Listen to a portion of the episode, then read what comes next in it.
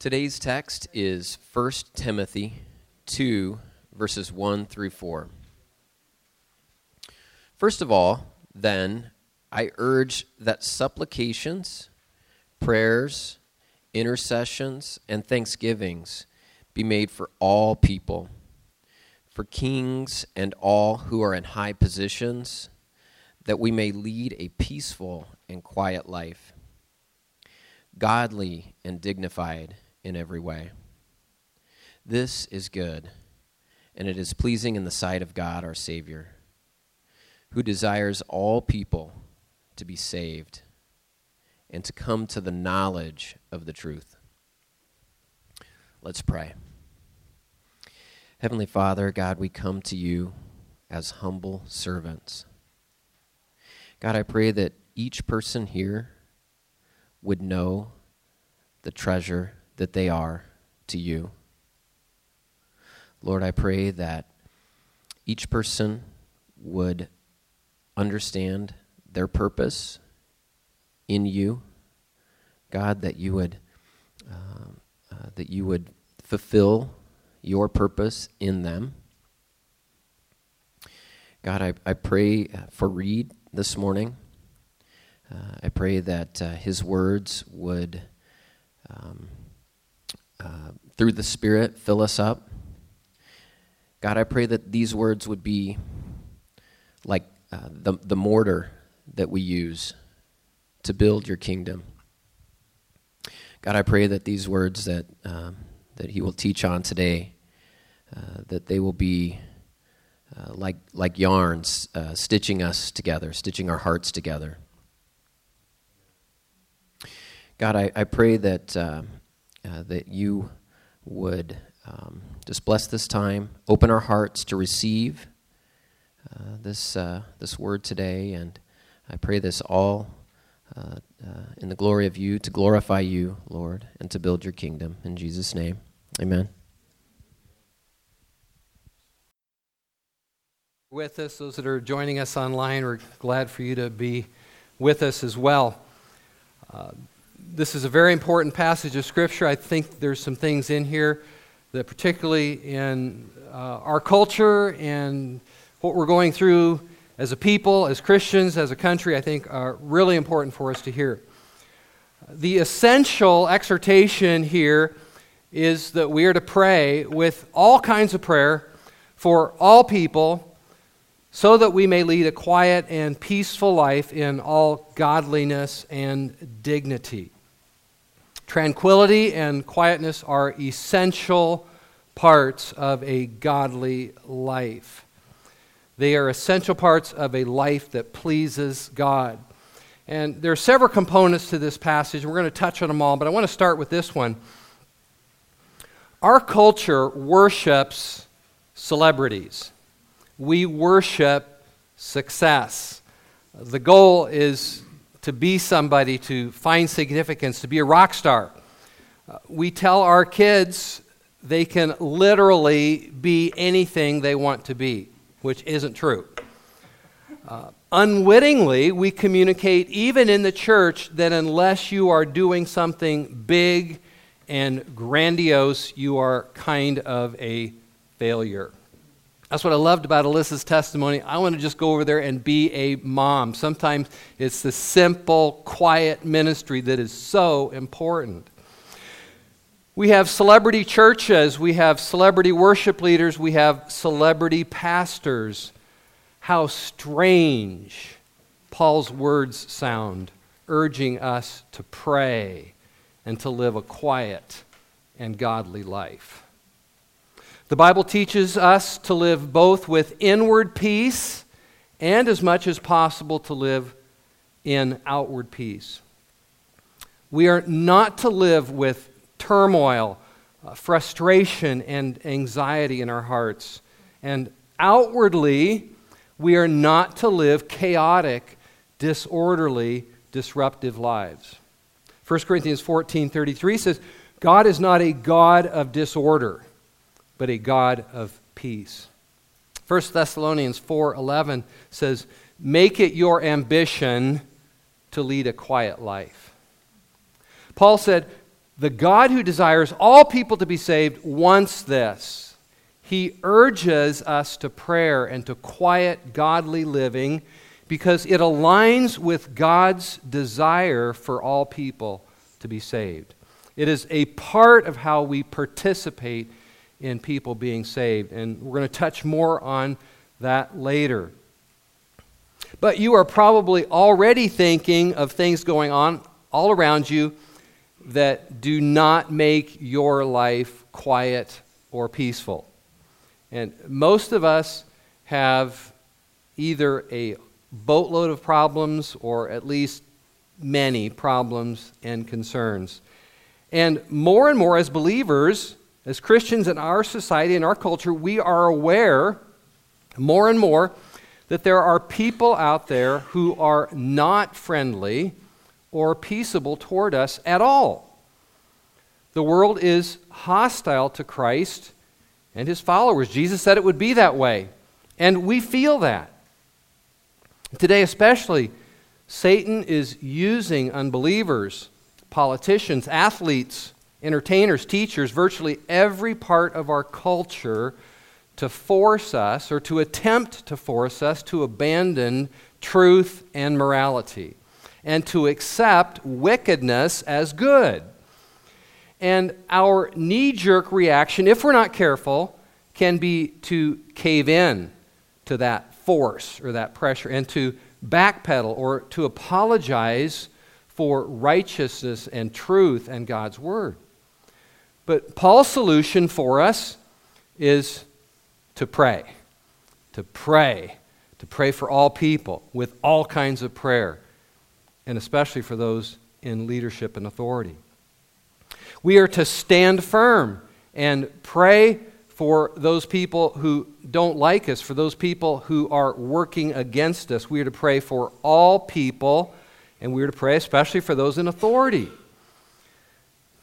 As, as I understand it, Nero was the Roman emperor when Paul wrote this to Timothy. Nero hated Christians. He hated Christians even more than any, probably the political leaders today. And Paul's solution, okay, please hear this. Paul's solution for the cultural and political antagonism of his day was prayer. Pray with all kinds of prayer for all people so that we may lead a quiet and peaceful life in godliness and dignity. One temptation is for us to seek peace, to seek a quieter life through compromise with the world. Many Christians, many churches, sadly, and it does grieve me a lot to see churches who seek to remove or reduce conflict with the world by denying or understating the things that the Bible clearly teaches. And many foolishly think that we would be able to make peace with the world if we just compromise a little bit here and there, if we just water down the truth a little bit. But I, I tell you, unless you go full on apostate, uh, totally denying the Bible, the gospel, God, and Jesus, you will never please the world. The other temptation when we see the, see the world coming against us is to fight the world with the flep- weapons of the flesh, with human anger and human frustration, human resistance and rebellion. And there is a time to go against governing authorities. And Peter and John gave us examples of that in the book of Acts. But our primary responsibility is to go to prayer is to pray for people, especially for kings and rulers, those that are in authority. Paul said, I urge then, first of all, and he wasn't saying that in a manner of uh, this is the first thing in a list of things. He was saying, first of all, meaning the most important of all, or of first importance, prayers are to be made for all people. Prayer is of first importance for believers and for the church. And one of my prayers, right this very moment and in preparing this message, is that we would receive a revelation, an understanding of that, a conviction of that in our hearts. That prayer is of first importance in your life and for us as a church family. You know, Paul didn't say of first importance is singing or teaching, although we are instructed to sing and make melody in your hearts. We are commanded, commanded to preach the word. But he said, first of all, I urge that there be prayer and petitions and intercessions and thanksgiving for all people. We are to be a praying people and a praying church, and I pray that we would grow in that. Romans 12 12 says, Be devoted to prayer. The word uh, from the Helps word studies on this says the word means to persist, to persevere, to show strength which prevails in a fixed direction. We are to persist, we are to prevail in prayer. You know, if a prayer time, either by yourself or uh, together with some other believers, seems dry or you don't seem to get much out of it, that should not stop you from praying, either on your own or with other believers. Prayer is a spiritual battle, and you will go through a spiritual battle in order to become a man or woman or young person of prayer. Sometimes half the battle is getting to the prayer meeting or actually beginning to pray. And if we feel uncomfortable praying with others, we need to learn to press through that, to prevail against that feeling, and to learn to pray together as God's people. The Holy Spirit has already spoken. The Holy Spirit has spoken clearly. Be devoted to prayer prayer is of first importance. I urge you to pray with all kinds of prayer. Holy Spirit's already said that to us. So our attitude should be kind of that old saying God said it, I believe it, and that settles it. And so we just decide, okay, that's what we're going to do. That's what we're going to seek. That's the direction that we're going to head our lives in, even if we don't know that much about it or feel uncomfortable about it uh, we're going to become a man or a woman, or we're going to become a church that prays. The church was born out of a prayer meeting. Uh, right after Jesus ascended or went back up into heaven, the apostles returned to Jerusalem. It says they went to an upstairs room and they began to pray. It says, Luke says, they all joined together constantly in prayer. Uh, the ESV says, All of these with one accord were devoting themselves to prayer together with the women, the women, and Mary, the mother of Jesus, and his brothers. And what happened next? The Holy Spirit was poured out on the church. The church, in essence, began out of that prayer meeting. Luke said that the early church, devoted themselves to teaching, fellowship, breaking of bread, and to prayer. I mean, it's like four things. Simple, very simple, very direct, easy to keep those priorities, I think. Teaching, fellowship, breaking of bread, and prayer. Praying together, praying together is to be one of the main things that we do as a church. One, you know, one on one. I, when I get together with somebody for coffee, I, I, like, I like to at least spend a little bit of that time in prayer. So it's one on one. When you talk on the phone with somebody, John Stites always been really good at this. Talk on the phone. He'd say, Hey, can I pray for you before we hang up? Pray together. When you're in small groups, pray together. When you're in life groups, when you're in men's group, pray together. When we're in church, after church, somebody mentions a need, say, Let me pray for that right now. Go to prayer. Get down on your knees. Pray together. Become a praying people, a praying person, a praying church. When the church experienced opposition and problems and persecution, they went to prayer. Acts 4 23. On their release, Peter and John went back to their own people and reported all that the chief priests and the elders had said to them. When they heard this, when the, they, the church, heard this, They raised their voices together in prayer to God. I've shared this before, but I'll share it again. It's so good. Samuel Chadwick wrote Satan dreads nothing but prayer. His one concern is to keep the saints from praying. He fears nothing from prayerless studying, prayerless work, prayerless religion. He laughs at our toil, he mocks our wisdom, but he trembles when we pray.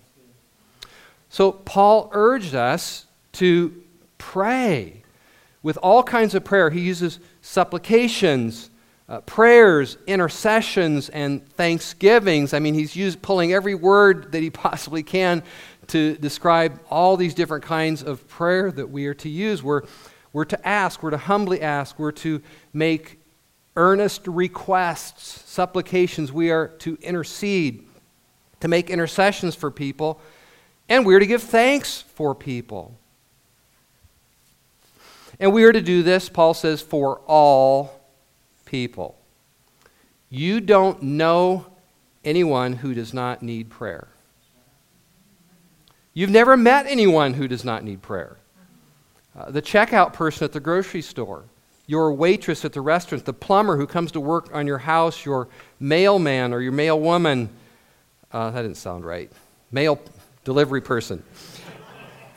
the neighbor you run into on the sidewalk. You can give thanks to God for every one of these people. What would your life be like without them? And you can pray for their salvation because most of them need to be saved. You can pray for God to be at work in their life and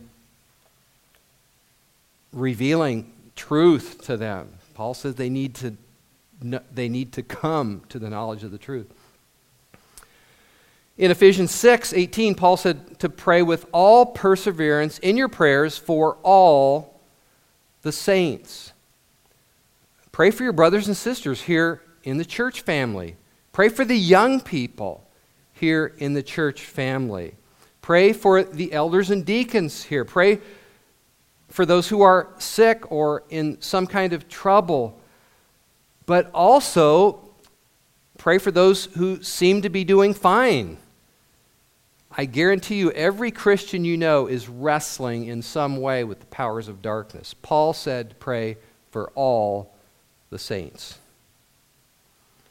Paul specifically then tells us to pray for kings and all who are in high positions, or New American Standard says positions of authority. We are to be praying for everyone who has any kind of leadership position over us or anyone who has authority to impact our lives. We should be praying for men and women in government. We should have been praying for President Trump when he was in office, and we should be praying for President Biden now. We're to pray for governors, senators, employers, journalists on both networks. Pray for their salvation, pray for them to somehow come to a knowledge of truth. Uh, pray that they would be restrained from evil plans and ideas. Pray for wisdom. Pray for God to change hearts. And give thanks wherever you can for all people.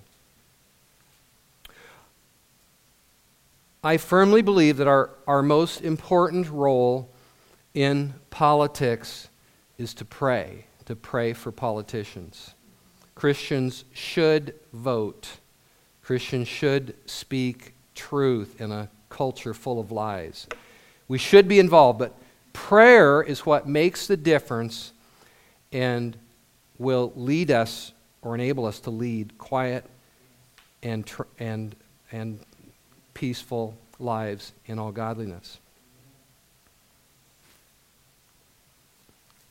Alyssa got me crying and I can't stop. Proverbs 21 1. The king's heart is a stream of water in the hand of the Lord. He turns it wherever he will. It takes prayer to do that. It takes God It takes God. And we need God to turn the tide. We need God to move upon our leaders. We need God to change hearts and to bring people to repentance. Jeremiah 29 7 says, Seek the peace of the city where I have caused you to be carried away captive. This is when uh, Judah, the Jews, were carried away, the, the uh, tribes were carried away into uh, Babylon. And it says, uh, Seek the peace of that city where I have caused you to be carried away captive, and pray to the Lord, pray to the Lord for that city, for in its peace you will have peace. Very interesting verse. Basically, God said, if you pray for Babylon, you will have peace in Babylon. If you pray for that city, you will have peace there. Part of our prayer for leaders and kings is prayer for relief from government hindrance or intrusion into our circumstances and lives and churches so that we may be left alone or free to lead a tranquil life in as Paul adds in godliness and integrity. And Paul emphasizes that, that this is the goal of this prayer. He's first urged upon us, this prayer that he has urged upon us for all people, all kinds of prayer. And then more, he gets more specific to pray for those in authority, so that you may lead a tranquil life in quietness and all godliness and dignity. So we're to pray to that end or so that we can do that, so that we can lead a certain kind of life, so that we can live in a certain kind of manner. We are to be always prepared for persecution, but we are not to pray for persecution or suffering. Uh, you know, once in a while I'll hear people, I, I don't know if they're trying to be super spiritual or what, but, you know, pray for that to happen. And it's just not wise. It's, a, it's dangerous and foolish to pray for that. No, we're to, Paul tells us to pray just the opposite. We, we should be praying against evil and praying that the government would be restrained and praying that we can live quiet, godly, peaceable lives. So, tranquil, quiet lives are an outcome of prayer but it is also a quality of life that we are to seek. Living quiet, peaceful lives, inwardly, outwardly, in, in godliness and dignity, is part of God's will for your life.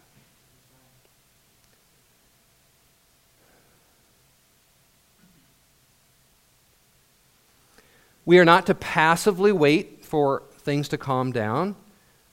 Uh, Paul said, Pray so that you may lead a, a peaceful life. So that, I mean, you you actually are the one who has to do that. You have to choose that you're going to lead a peaceful and quiet life. Kings and rulers with changed hearts or policy may give us the opportunity, but we must choose to lead a quiet life. We are, uh, we are not to lead a chaotic, a disorderly, or restless life. We are not even to be excessively, frantically busy. Now, we're to be hard workers, okay? But we're not to be like workaholics or excessively or frantically busy. Psalm 127 says, it is futile for you to rise up early or to stay up late, to eat the bread of painful labor, for he gives sleep to those he loves. We are not to live in a state of frustration because of people or the government or the news. Psalm 46 says, Cease striving and know that I am God. He said, God basically says, I've got it. I've got it handled. I will be exalted. Can cease striving. 1 Thessalonians 4.11, which I quoted earlier, uh, in the ESV says, aspire to live quietly. Or New American Standard says, make it your ambition to live quietly and to mind your own affairs and to work with your own hands. Uh, in the church in Thessalonica, there were those who Paul called busybodies, uh, not working, n- not providing for themselves, causing uh, trouble, this, uh, being a burden. And Paul said in 2 Thessalonians 3.11, uh, we hear that some of you are idle and disruptive. Uh, they are not busy, they are busybodies. They were causing disturbance or stirring things up in a bad way. And Paul went on to say in 2 Thessalonians 3:12, "Now such persons we command and encourage in the Lord Jesus Christ to do their work quietly and to earn their own living." So this is this is not talking this peaceful quiet life that we're ta- talking about.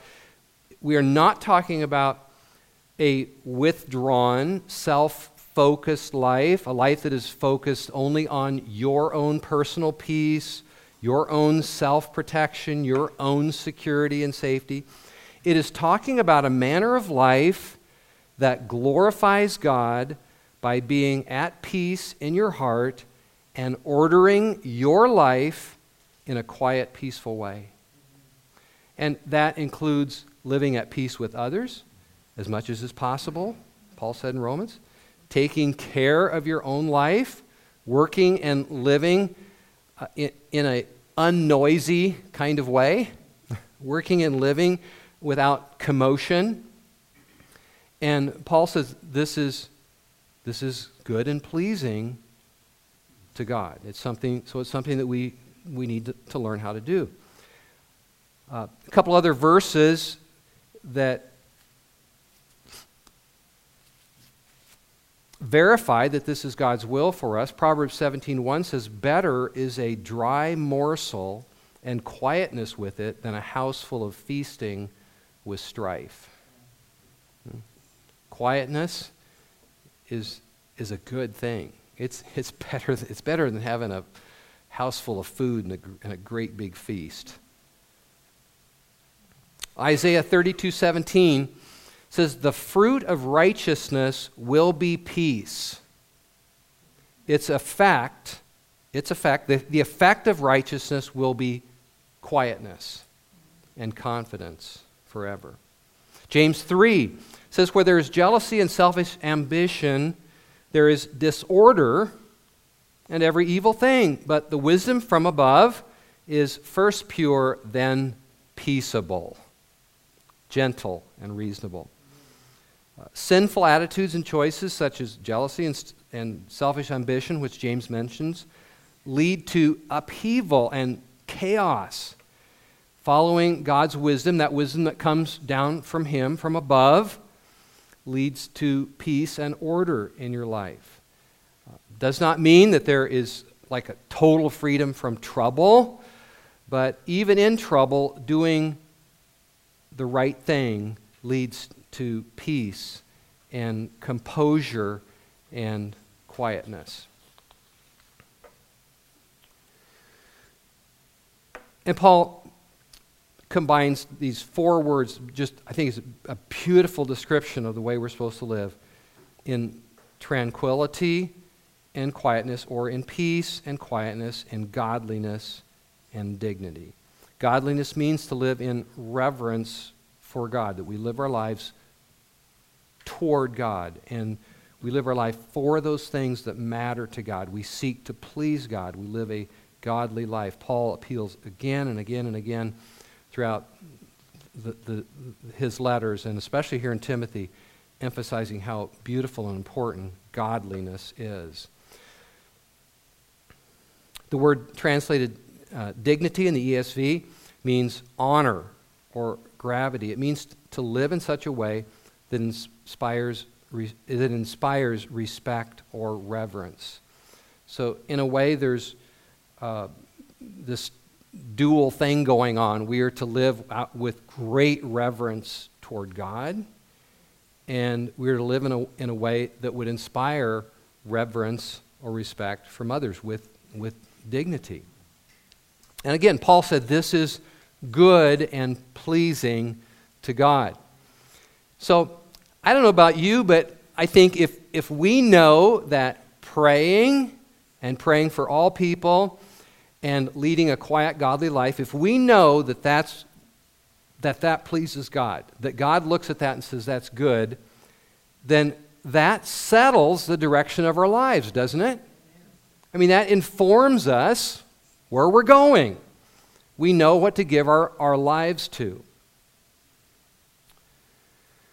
And then Paul ends uh, this, his thought by describing the heart of God uh, after giving us all the, these instructions of, of how we're to pray, who we're to pray for, and what it's supposed to lead to, the purpose of it. He, said, he, he, he describes, uh, he says this is good and pleasing to God, and then he, then he adds on, who desires all men to be saved and to come to the knowledge of the truth. And Paul's going to expand on that the, as, on the passage as we go on. But I just want to say this in Paul's mind, praying for all people and living peaceful lives in godliness lines up with God's desire for all men to be saved. If God desires people to be saved, then we want that. So, in our prayers for all people and leaders, part of our prayer is for them to be saved. I mean, we are to pray, intercede uh, on behalf of lost men and women for them to be saved and for them to come to the knowledge of the truth. Uh, unsaved people are living in blindness. The God of this world has blinded their eyes, and they need to have their eyes open to see the truth. And that takes prayer.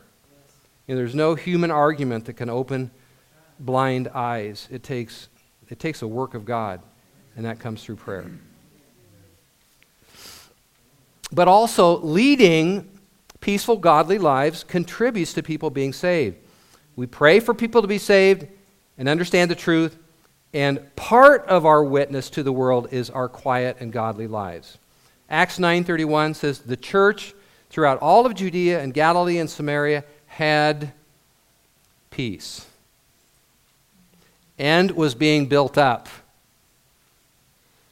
walking in the fear of the Lord and the comfort of the Holy Spirit it multiplied. Do you see that? It was, it, was, it was a church at peace. They were at peace. They had peace, it says, and they were living in a godly fear of the Lord. And it says the church multiplied. You'll never hear that at a church growth seminar, but it's right there in Acts. Paul told believers in Thessalonica uh, to live quietly so that you may win the respect of outsiders. He's saying that's part of our testimony. It's part of the way that we're effective in bringing people to the Lord. We, he said we're to walk properly before unbelievers, those outside the church, 1 Thess 4.12.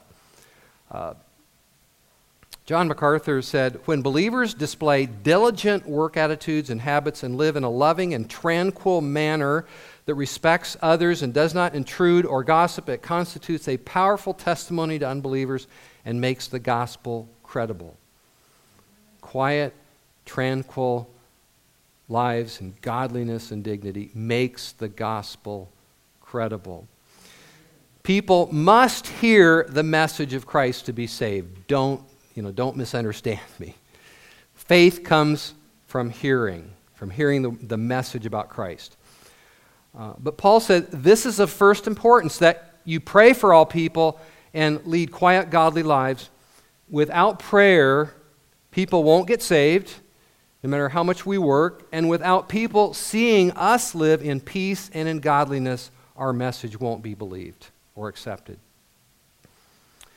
Prayer accesses the, pow- accesses the power of God to open blind eyes, and peaceful, godly living makes a powerful collective testimony to the unsaved world. Prayer can change people and a nation more than you think. Uh, leading a peaceful and quiet life in all godliness and dignity can be a more powerful witness than you may imagine. So, uh, church family, brothers and sisters, be encouraged. Be encouraged. God can use your life through your prayers and living in a quiet, godly way.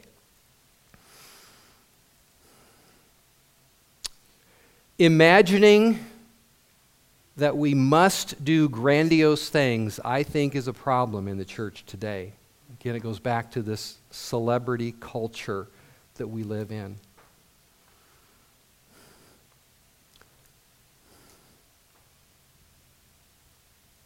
It almost becomes like a false burden or responsibility upon people to be something more than they are or more than what God has made you to be. You know, the Lord told Jeremiah, Do you seek great things for yourself? Do not seek them.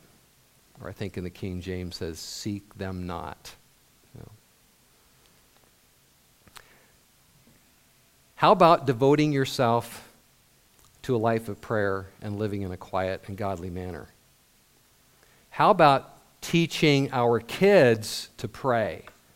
And to go lead a responsible, quiet, orderly life. That pleases God. It's good. It's good. And according to this passage, it affects governments and leads people to getting saved. And those are the things that really matter in life anyway. Let's pray. Father, uh, we ask you to uh, accomplish your work by your Spirit in our hearts from this message today. Sanctify us, Lord.